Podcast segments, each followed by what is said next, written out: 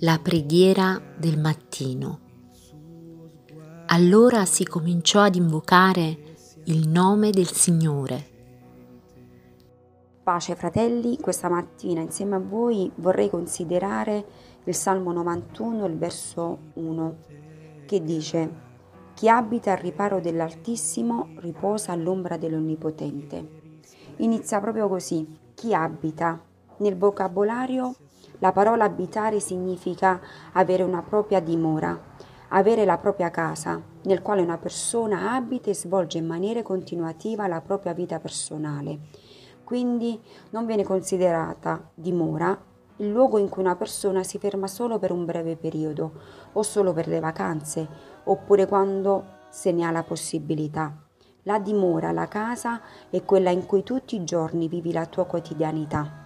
Allora questo chi abita non è riferito a chiunque, ma solo a coloro che hanno fatto di Dio la loro prima casa.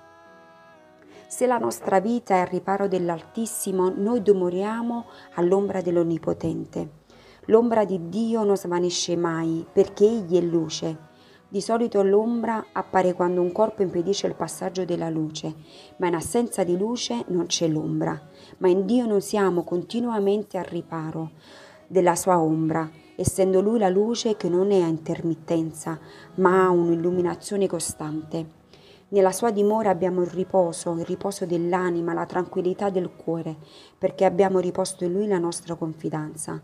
Il Salmo continua elencando numerose insidie che l'uomo, colui che abita al riposo dell'Altissimo, può incontrare nel suo percorso cristiano.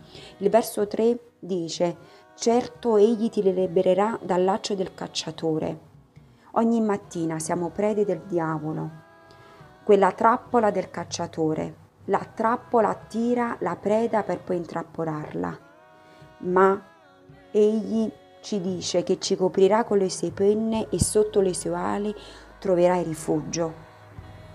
Poi continua dicendo, tu non temerai gli spaventi della notte, quei pensieri che ci affollano la mente e ci spaventano quando mettiamo la testa sul cuscino.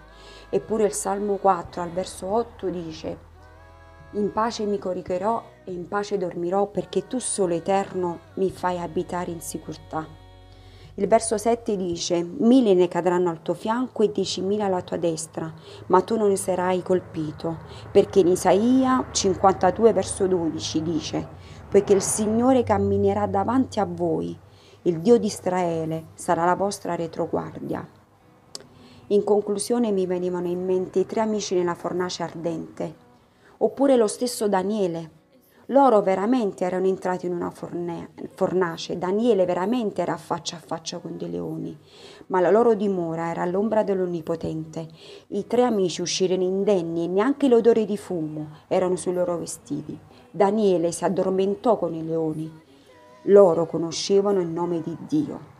Il verso 14 dice, poiché egli ha posto in me il suo affetto, io lo salverò, lo proteggerò, perché conosce il mio nome Egli mi invocherà e io gli risponderò. Sarò con lui nei momenti difficili. Lo libererò e lo glorificherò.